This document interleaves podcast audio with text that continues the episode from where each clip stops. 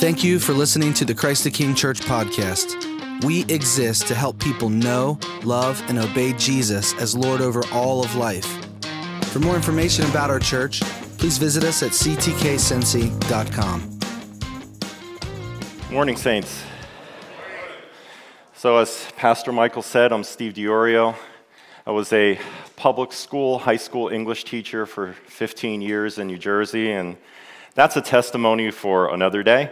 Um, but I'm part of the New Jersey refugees that uh, fleed out here uh, to northern Kentucky and Cincinnati area. Um, it is a blessing to be teaching, preaching today at Christ the King. And we are going to be going over Psalm 27. So if you can take out your Bibles and open up to Psalm 27, I just want to give a little ways of introduction, and then we're going to get into our text today.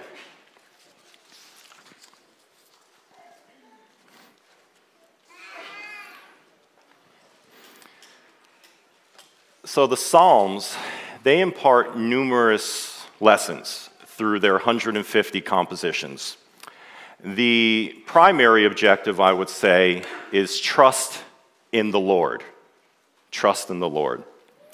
As a matter of fact, the beauty of the Old Testament, it's a giant arrow pointing towards Christ. And the Psalms really serve as a reflection of ourselves. As we read through the Psalms, we encounter joy and sorrow, sin and repentance, trust and doubt. Picture it like a giant mirror that we need to turn to and reflect upon. But it also helps our life journey as we strive to follow Christ.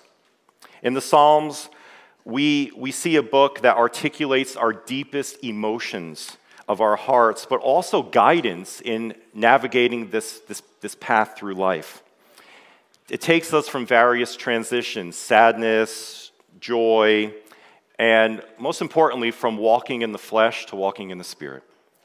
The book of Psalms, as you know, is comprised of 150 Psalms, and it calls us to a life of righteousness. They're not written in chronological order. Psalm 1 is not the oldest, Psalm 150 is not the newest. Um, they are split into five books written over a period of about 900 years. Moses wrote Psalm 90 about 1400 years before Christ. 400 years later, King David came on the scene and wrote 73 four to 500 years after David in Babylonian exile, Psalm 137 is written. So, Psalm 27, which is our focus for today, is authored by David, and it appears that he is in hostile territory at this time. He's fleeing from his adversaries, and he faces numerous opposing armies. And it's simply titled A Psalm of David. And to pinpoint exactly when this psalm was written does prove to be a challenge. Charles Spurgeon, who's often considered one of the last Puritans, loved the Psalms. He had over 400 sermons on, on Psalms, seven volumes of work called The Treasury of David. He thought this psalm was written right around the time David went to Nob and asked for the holy bread of the presence. And the, I think it's Doeg, he was overhearing this and he went and told Saul. But the Psalms address troubles from adversaries and false witnesses and violent in individuals. It's a reoccurring theme through, through David's life. The structure does seem to be sectional, with verses 1 through 7 focusing more on trusting the Lord and hoping in his power, while 7 to 14 address the adversity and the trials. There are some commentaries out there that say perhaps this was two different psalms or something, but or maybe it was a different person, but I, I don't see that at all. I see this as David throughout, and there's always a danger in looking at where you're looking for your commentaries. But Psalm 27 portrays two facets of a unified heart one centered on trusting the Lord, and then it's trusting the Lord through adversity. And my hope is that you will find encouragement and, and refreshment as we go to turn into the new year, that, that we can truly have a focus here. So we believe and trust in a God known for his constant and unwavering love. It's often described as the Hebrew word hesed. This is a loyal and faithful love that never lets us down. And Psalm 27 teaches us that this love has no limits. No matter how tough things get, even if everything seems to be falling apart in life, the God who always loved and saved us will keep guiding us through. Let's pray and ask for the Lord's help. Father, we come before you today about to embark on this journey through Psalm 27. I just pray, Lord, that you are with the message this morning. I pray that you guide my words. I pray that you open our eyes, ears, and hearts to whatever lessons and applications you have for each and every one here. And I give you thanks that, that we met today and that this house is full of saints. It's in Jesus' name we pray. Amen. So let's read through Psalm 27 together, and then we will break it down. Of David. The Lord is my light and my salvation. Whom shall I fear? The Lord is the stronghold of my life. Of whom shall I be afraid? When evildoers assail me to eat up my flesh, my adversaries and foes, it is they who stumble and fall. Though an army encamp against me, my heart shall not fear. Though war arise against me, yet I will be confident. One thing have I asked of the Lord that will I seek after, that I may dwell in the house of the Lord all the days of my life, to gaze upon the beauty of the Lord and to inquire in his temple. For he will hide me in his shelter in the day of trouble. He will conceal me under the cover of his tent. He will lift me high upon a rock. And now my head shall be lifted up above my enemies all around me. And I will offer in his tent sacrifices with shouts of joy. I will sing and make melody to the Lord. Hear, O Lord, when I cry aloud. Be gracious to me and answer me. You have said, Seek my face. My heart says to you, Your face, Lord, do I seek. Hide not your face from me. Turn not your servant away in anger. O you who have been my help, cast me not off, forsake me not. O God of my salvation, for my father and my mother have forsaken me but the Lord will take me in. Teach me your way, O Lord. Lead me on a level path because of the enemies. Give me not up to the will of my adversaries, for false witnesses have arisen against me, and they breathe out violence. I believe that I shall look upon the goodness of the Lord in the land of the living. Wait for the Lord. Be strong and let your heart take courage. Wait for the Lord. Amen. So, take a look at verse 1 with me as we look at the text tonight. We know this verse well. Uh, this is found on t shirts, on coffee mugs, and a lot of music. The Lord is my light and my salvation. Whom shall I fear? The Lord is a stronghold of my life. Of whom shall I be afraid? First thing to pick up on is notice that the Lord is in all capital letters. This is because this is a representation of the Hebrew name Yahweh, God's most holy name. It's a name that speaks to the fact that he is a covenant keeping, promise honoring God. He says, this, this God is my light, my salvation. Now, David's subjects during this time, as we see in 2 Samuel, they call David the light of Israel, yet David is calling the Lord his light. He acknowledges the Lord as his source of light. And God serves as a light for all his people, showing them the ways in times of uncertainty, bringing comfort and joy during sorrow. Jesus says he is the light of the world, and people now walk in his life and hope to continue doing so forever. So he's talking about fleeing into a, that the Lord is his stronghold. Well, what, what is a stronghold? Back then, it was a place of protection and, and really a place of refuge those that worked outside of the city gates, uh, you had servants, peasants, various workers, villagers, farmers, everyone, they would be susceptible to attack. So, when there was an invasion, you would flee inside the city gate, and they would close the gate, and the gate was usually the strongest portion of the wall. It was reinforced. Uh, fireproof in some cases, but that was your stronghold. That's your protection. So when David's saying, I'm fleeing to the Lord as my stronghold and my protection, it is literally trusting in, in the Lord, a matter of life and death, that we would turn to the Lord first. And Solomon must have been studying this because Proverbs 18 says the, the name, let me get this. The name of the Lord is a strong tower. The righteous man runs into it and is safe. So God is acting as our defender, as our protector, and relief to his people amidst their challenges. Now, we live in chaotic times. We live in times where good is called evil, where evil is called good and the world seems to be spiraling out of control. And I just want to pose a question to you, and we're going to revisit this later. If you're not running to the Lord in your time of struggle, who or what are you running to? What else are you running to? And we'll, we'll get back to that. But we see here our natural flesh response to danger is to what? is to be afraid. That is our natural response.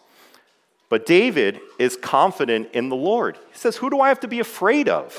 Whom shall I fear? Now, these are rhetorical questions, and the obvious answer is no one. David's confident because he knows God is supreme and sovereign over all. He's confident because he's under the Lord's care. If God is for us, who can possibly be against us? Look at verses uh, 2 and 3 here. He says, When evildoers assail me and eat up my flesh, my adversaries and foes, it is they who stumble and fall. Though an army encamp against me, my heart shall not fear. Though war arise against me, yet I will be confident. There's no hyperbole here in Scripture. This is not a gross exaggeration here. As we explore David's life in the Old Testament, we discover he faced significant human opposition throughout his journey. He was no stranger to adversity. Now, from a worldly, limited perspective, David, though his foes had superior advantages, but this is a limited perspective because when you look here, Saul had a greater rank and position, right? When we look at David and Goliath, what did Goliath have? Superior strength and war experience. His son, Absalom, had a greater number of forces. But his adversaries stumbled. We read that they just fell. And the question we ask is why? Was it because David was smarter? Was it because David was stronger, that, that he had strategic elements? No, it's because God's sovereign. He's sovereign. His invisible hand is directing things, and, and it's protecting David, and it's working in opposition to those that seek to harm him. Brothers and sisters, the Lord is faithful.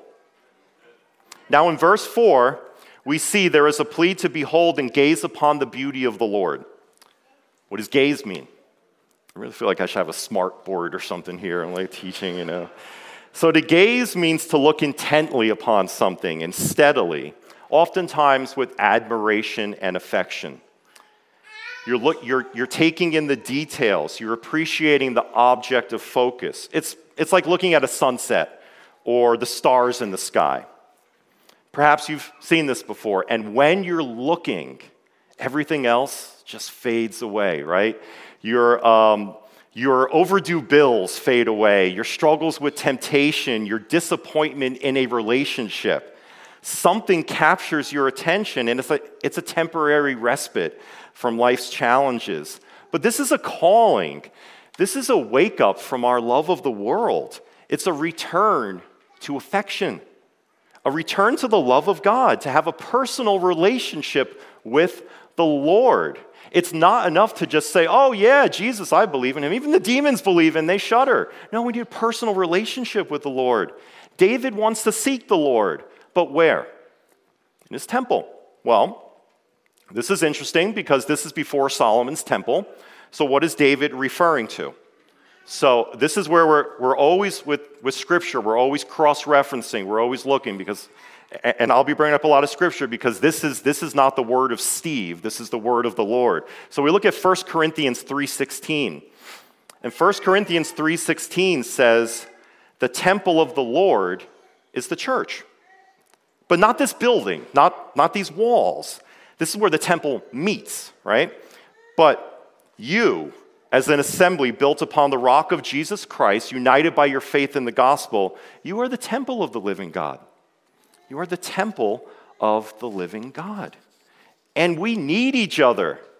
We need to bear each other's burdens, lift each other up in prayer, encourage each other. We can't do that if everyone's an island unto themselves. We simply can't. We need to be honest. We need to be honest when things aren't going well and reach out to someone for help. You know, this is something that I picture. This is something that's happened to all of us, I'm sure, especially those with children. You're, you're driving to church. It's just, everyone's grouchy. It was just hard to wake up in the morning. Breakfast was a disaster, getting the kids ready. You got stuck in traffic. You're sitting there, you're driving to church, you're pulling in the parking lot, you're arguing with your spouse. Honey, I just, I'm just not going to argue about this anymore. Kids, if you do that one more time, you're, you're going to get in a lot of trouble. And it's like, hey, brother, how are you? God bless you. And it's like, what are we doing? You know, I mean, we're sitting there, we're saying, hey, brother, God bless you. And our family is in disarray. Our hearts are in disarray completely. And um, sometimes we are amazing actors and actresses. Um, but 1 John 3:20 says, God is greater than our heart, and he knows everything. So share your burdens. We're not meant to be isolated simply ask, ask for prayer. I was, I was nervous before coming up here. I was talking to Pat, Pastor Eric. He's like, hey, let's go outside there and preach. Uh, let's uh, pray real fast. It calmed me right down, you know. You can, you can be honest with people, um, definitely. Um, you know, I'm having a rough week. Feeling weak does not mean that you aren't saved. Feeling weak and needing prayer doesn't make you a weak Christian. It doesn't. Put your guard down and trust in your church family. And until we trust the Lord, we will continue this fake act, these fake smiles. And we can fool each other. We're not fooling the Lord. Okay, so it makes sense. But how do we gaze upon God's, God's beauty? I got that part, to gaze upon the Lord, but how? Well, the Bible tells us in the New Testament that Jesus is the radiance of the glory of God. Hebrews 1 says Jesus is the express image of God, the exact imprint of God. Colossians chapter 1, Jesus is the image of the invisible God. When the disciples said, Please, Lord, show us the Father, what did Jesus say? You've seen me, you've seen the Father. And so we gaze upon God's beauty by beholding his Son. And that worship should start now. As we drown out all the other things in the world and just focus squarely on Him, our satisfaction should be in the Lord. Our rest should be in the Lord. Remember, by grace you've been saved through faith, not of your own doing, so that none may boast. That's amazing. But yet, when we look at our phones, TV, movies, internet, sports, the latest technology, we get distracted. We start to seek after other things, worldly things. We're forgetting that God is more beautiful. We're trying to find satisfaction in earthly treasures. We forget that He yearns jealously over the Spirit that He has made to dwell in us. And sometimes, let's be honest, it is laborious to turn that TV off or to put that phone down or to read the Bible. When I first started teaching, it was put away your magazines, your Walkmans. If they had an iPod, it was like gigantic. It was easy to spot, right? So I'm like, you know, put, put that away. You know, teaching a class recently, and it's like, all right, put your laptops down, put your tablets down, turn off your Bluetooth because they can put it down, but it's still in their ears, right? Take off your earbuds. What, why is your watch beeping? Take off your watch too. I mean, we're surrounded by so many things buzzing. I am convinced that my morning coffee is going to start to buzz. Right, like this is, and this is a sermon for another day. But what's an idol? The truth of the matter is, an idol is anything that takes your focus off of Christ. And you may say, yeah, but I'm not worshiping my phone, I'm not worshiping the TV. Well, here's a challenge. Later on, I want you to pick up your phone later on. I want you to go to settings, screen time, and weekly activity. I want you to see the amount of hours that you spend for the week on your phone. I want you to balance that and I'm going to do this myself. It's just that I have an Android. I'm the only one with an Android, so it's like difficult to find it. But I want you to balance the amount of time you spend in the Word and prayer versus the amount of time you spend on your phone. Now, we are sinners, right? We are, we are in the flesh. We are sinners. So immediately, what do we do? We make excuses. Well, I use it for work, I use it for school. Uh, he knows the truth. so the thing is, nothing else will compare to the beauty and majesty of the Lord. God made us to hunger and thirst for Him.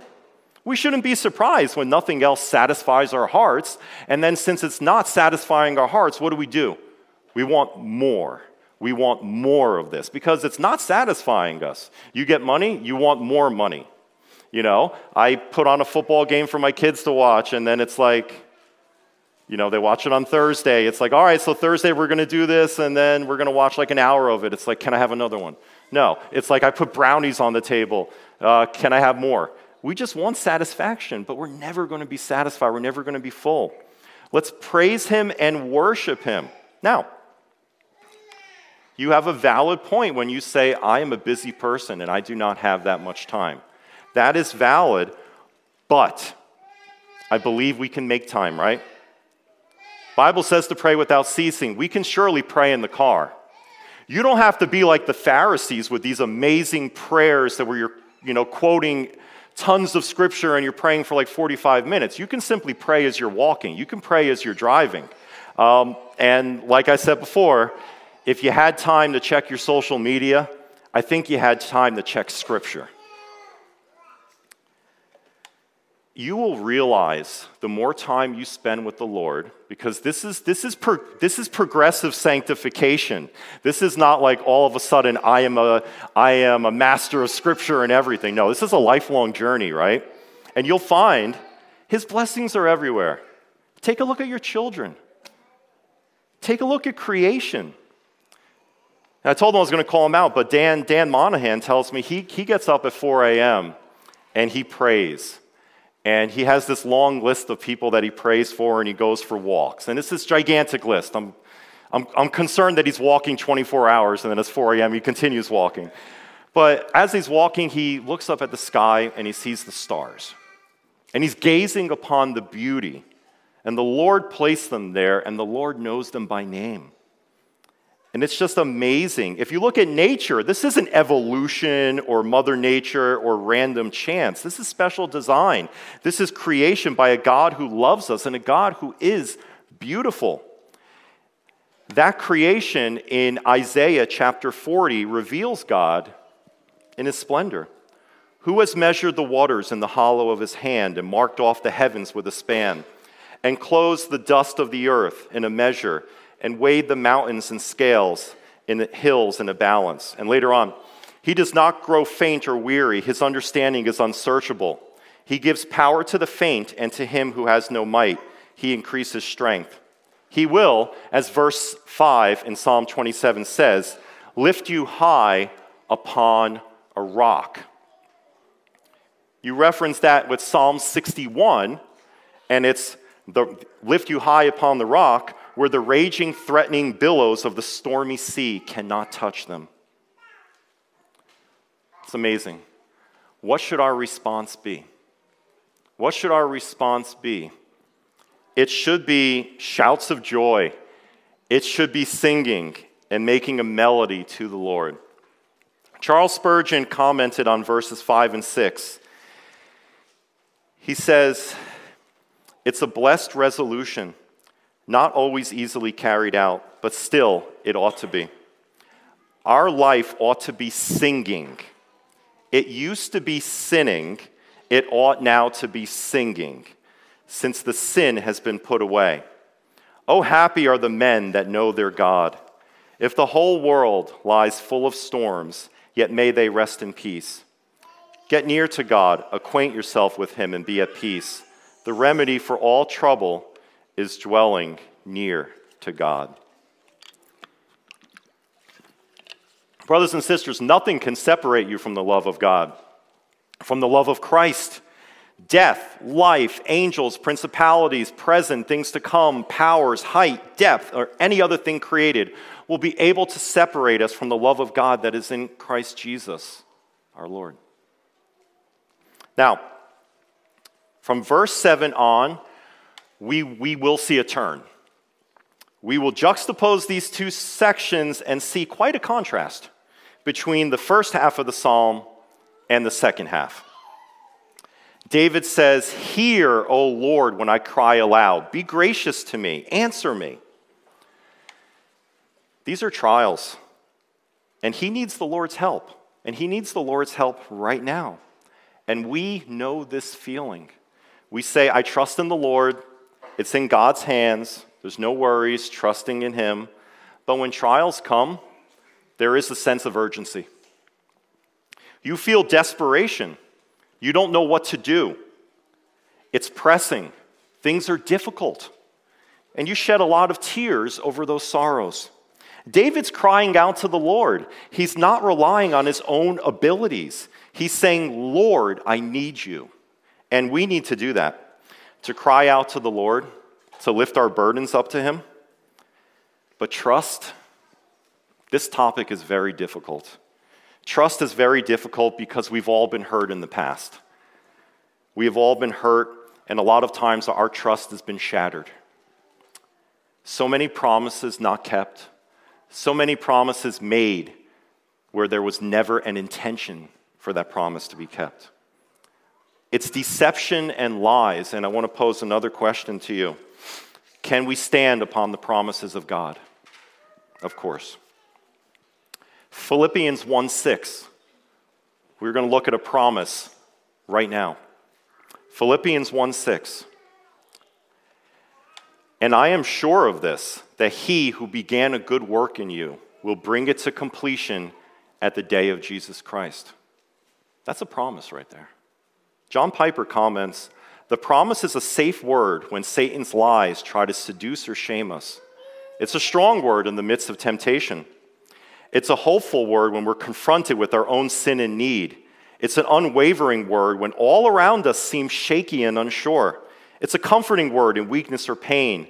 It's an inspiring word when we need motivation to press on in the faith, working out our salvation. Philippians 1 6 assures us of how it will end for us, and that our end will be good, beautiful, and holy before our God. Brothers and sisters, you aren't being abandoned. You are not being abandoned. There is confidence that what God started, He will also assume responsibility to keep until the end. One of my prayers Monday morning is to increase my faith. I'm a man of little faith, and I always ask to just please increase my faith, Lord. And Hebrews 11 tells us faith is the assurance of things hoped for, the conviction of things not seen. Having faith is easy when things are going well, right? Of course. But when trials and hardships come, what's the first thing that enters our mind? Most of us think the Lord is against us. He's not. And when those times of urgency come upon you, God is testing your faith, not to see whether it's there or not, but to strengthen it. James 3 says, For you know the testing of your faith produces steadfastness. We need to have faith that the Lord has not forsaken us. We need to have courage. I'm going to ask if you can go over to Joshua 1. I want to show you in Joshua 1. This is the quintessential example of being strong and courageous. So if you could turn over Joshua 1, I think we, there you go. Sorry, I should have used a larger font when I made this. Uh, okay. Repetition. Repetition is a literary technique used to stress importance. Okay? However, we know if the Bible says something once, we should obey it, right? 2 Timothy 3:16 says all scripture is, is breathed out of God, out by, by God. I'm going to ask you, what if the Bible says something six times in one chapter? In Joshua 1, we see Joshua was, was taking over for Moses, the Moses, right? Deuteronomy 34:10 says, Since that time, no prophet has risen in Israel like Moses, whom the Lord knew face to face. Wow. Those are big shoes to fill. And Joshua was full of anxiety, full of trepidation. And follow along here. Verse 5 Just as I was with Moses, I will be with you. I will not leave you or forsake you. Verse 6 Be strong and courageous. Verse 7 Only be strong and very courageous. Verse 9 Have I not commanded you? Be strong and courageous. Notice, this, notice the imperative. This is not a suggestion, it's a command to be courageous. Following along, do not be frightened, do not be dismayed, for the Lord your God is with you wherever you go. And finally, verse 18 only be strong and courageous. Joshua was called, and he had to be ready. Accepting this assignment was no easy task, and it must have been met with a lot of self doubt. This may lead to dwelling on the past and even paralysis in moving forward. I'm used to like walking around. One thing that can greatly hinder us is the past. There's two parts to this. We either had a lot of success in the past, we were quite successful, so then we constantly think of the good old days and we wish for the good old days to come back, and that paralyzes us for the future and causes us to grumble about the present.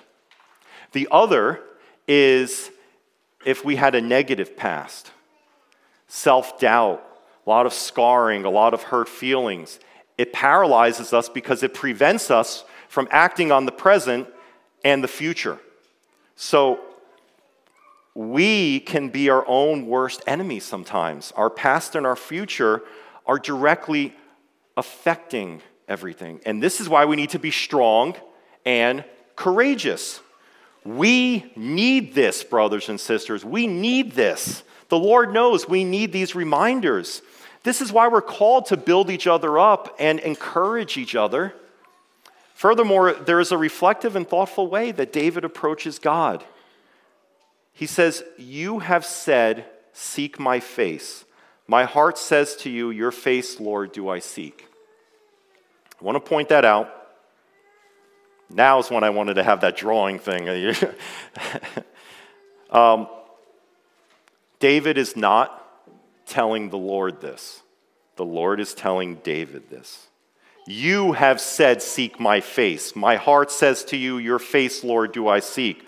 We're not telling the Lord, He is telling us. The Lord is telling us to seek His face. Why is He telling us to seek His face? Because in Romans 3, it says there's no one who seeks after God. It's our natural state. We're born sinners. We don't seek after God. But it's helpful to remind ourselves of this. We didn't choose Christ, he chose us before the foundation of the world. You couldn't seek God if God didn't seek you first. You couldn't gaze upon his beauty. Why? Because your sins and my sins have, according to Isaiah, separated us from God. But by grace, you have been saved through faith, and it is not your own doing. All has been satisfied through the cross, not us, through the cross. When Jesus asks Peter, Who do you say that I am? Peter said, You are the Christ, the Son of the living God. Jesus answered him and said, Blessed are you, Simon Barjona, for flesh and blood has not revealed this to you, but my Father who is in heaven. Now, the next part is heartbreaking at first, yet it is convicting. Verse 9 Hide not your face from me. Turn not your servant away in anger. O you who have been my help, cast me not off, forsake me not, O God of my salvation, for my father and my mother have forsaken me, but the Lord will take me in. This is tough. There is no sugarcoating this. We lose a lot of sleep and shed a lot of tears because parents, friends, coworkers, family, past relationships, mothers, fathers, aunts, uncles, siblings. They hurt you, they abandoned you, and they turned away from you. There's a lot of bruised hearts in the room this morning. But I want to remind you of two things. First thing I like for you to do is look to your left and look to your right. Just look to your left and look to your right. There you go. Everyone's waving at each other. Hey. These are your brothers and sisters in Christ. These are your brothers and sisters in Christ. Jesus says, For whoever does the will of my Father in heaven is my brother and sister and mother. Matthew 12. Don't focus on blood relations. Your blood doesn't matter, it's the blood shed on the cross that matters. Thank you. I love hearing amen. It means I'm doing something right. It's like if there was complete silence, I'd be like, uh oh. Secondly, the Lord will never abandon you, He'll never forsake you, He'll never betray you. He'll never betray you. We, we need to let go of our anger. We need to let go of our resentment, our bitterness, and grow in our relationship with the Lord. Luke 12 says they will be divided father against son, son against father, mother against daughter, daughter against mother. Honestly, just like Pastor Michael said last week, I don't want to get emotional, and, um, but there's a lot of transparency up here, and it is relevant. I, I truly miss my brother and sister. I, sorry, I truly miss my parents. Um, I really do and I pray for their salvation daily. Um, I just really pray that they'll get to know my family. And, um, but my focus has to be on the Lord. My focus has to be on leading my wife and eight children. John Calvin once said, I gave up all for Christ, and what have I found?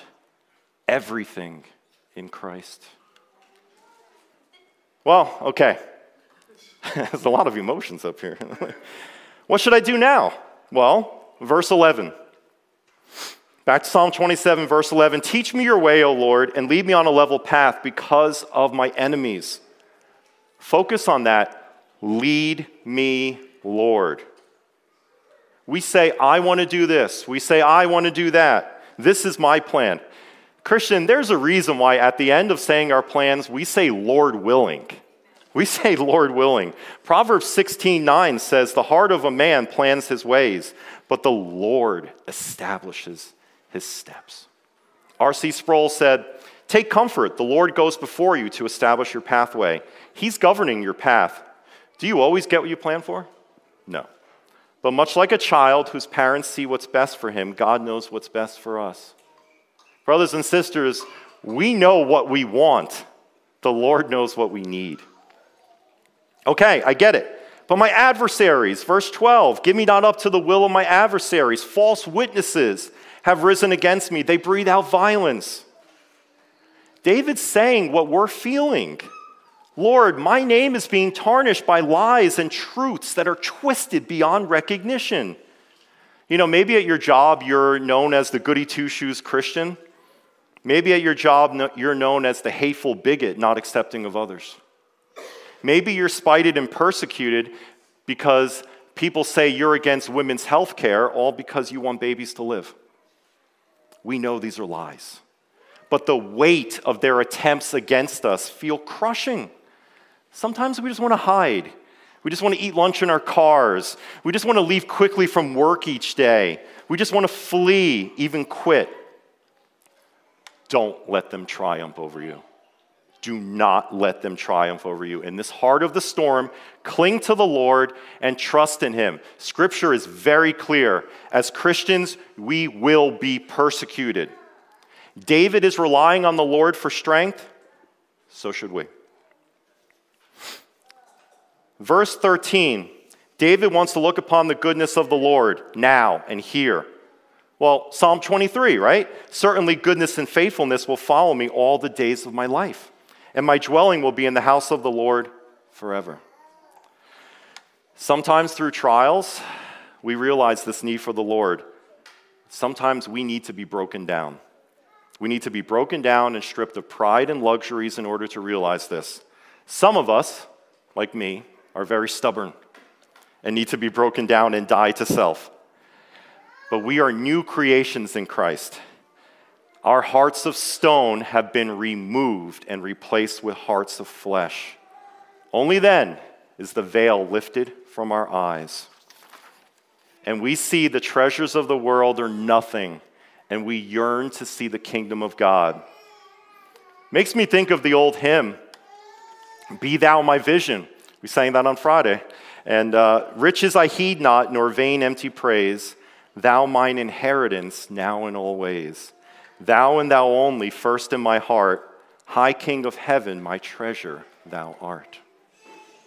Finally, I'm sorry if I'm going long. Finally, verse 14, David says, Wait for the Lord, be strong and let your heart take courage. Wait for the Lord. We see repetition again, and it's important. When David says, Wait for the Lord, it is really a hard issue. God's people should never doubt his power to redeem. We are to believe his word, trust in his power, and wait on him to save. It may seem like the Lord is tarrying, but he renews our strength as we wait. Remember, it's his time, not ours. You wait for him. And by waiting, we say we expect him to do this even if we don't see it right now. Jacob had to wait seven years. Naomi waited 10 years. Joseph, 13 years. Have patience. We walk by faith and not by sight. To circle back to the intro, Psalm 27 is looking at the two facets of a hard attitude trusting the Lord and trusting through adversity. My applications have been spread throughout the sermon, but to even utilize them, to even gaze upon the Lord's beauty, to trust in Him, to wait on the Lord, to walk by faith, we need to recognize some things. We need to recognize the sovereignty of the Lord and the totality of the perfect sacrifice at the cross. David was a man after God's own heart because he demonstrated his faith and was committed to following the Lord. This psalm was not written by David for self reflection only, to be kept in a private journal. It's written for us. 1 Corinthians 10 says these things were written for our instruction. We're told to gaze upon the beauty of the Lord, but why don't we? Why don't we? Because we can be our worst enemies. We doubt ourselves. We say we're not good enough. We're not worth it. Our sins are too great. I can't serve the church. Look at my past. Look at what I've done. I don't deserve this. I don't deserve to be happy. But where does that lead you? Where does it lead you?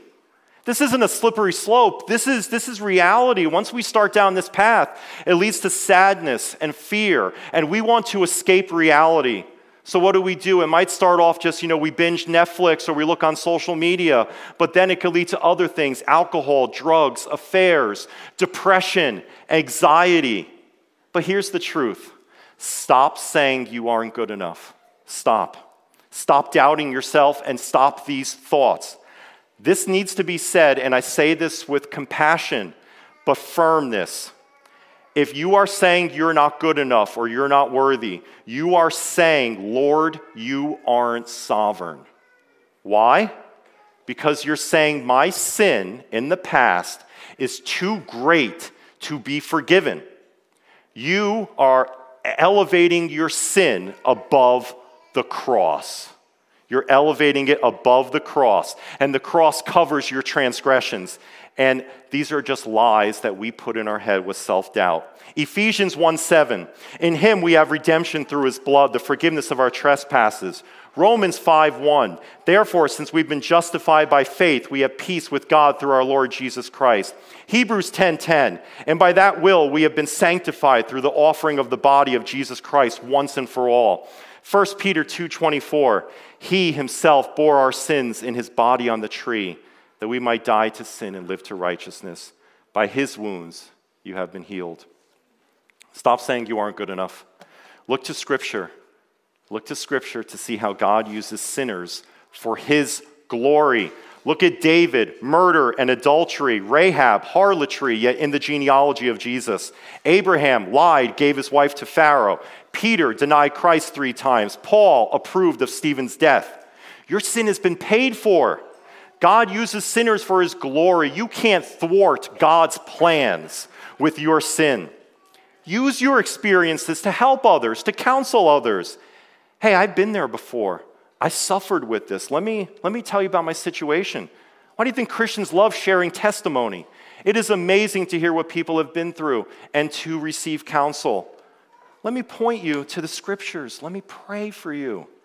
Use your experiences. Don't repress them and hide them in shame. The counsel that you can provide to others will be beneficial to them and to you. There are many people struggling here today. Share your testimony. And if you're not in Christ, I urge you, repent of your sins and call upon the name of the Lord. And in closing, know that you were chosen before the foundation of the world.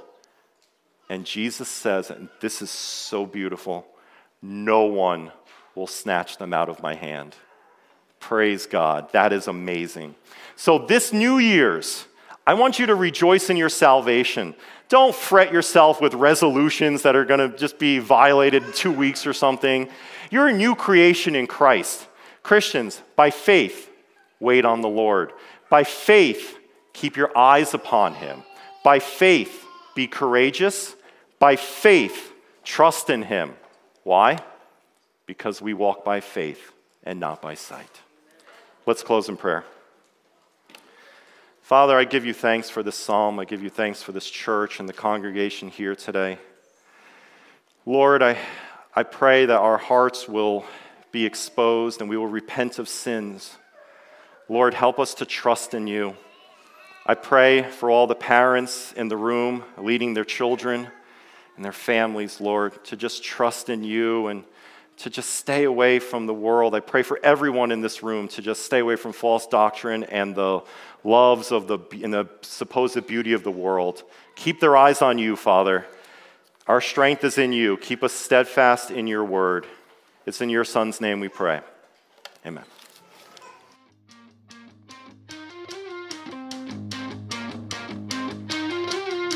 We are Christ the King Church. For more information about our church, please visit us at ctkcincy.com.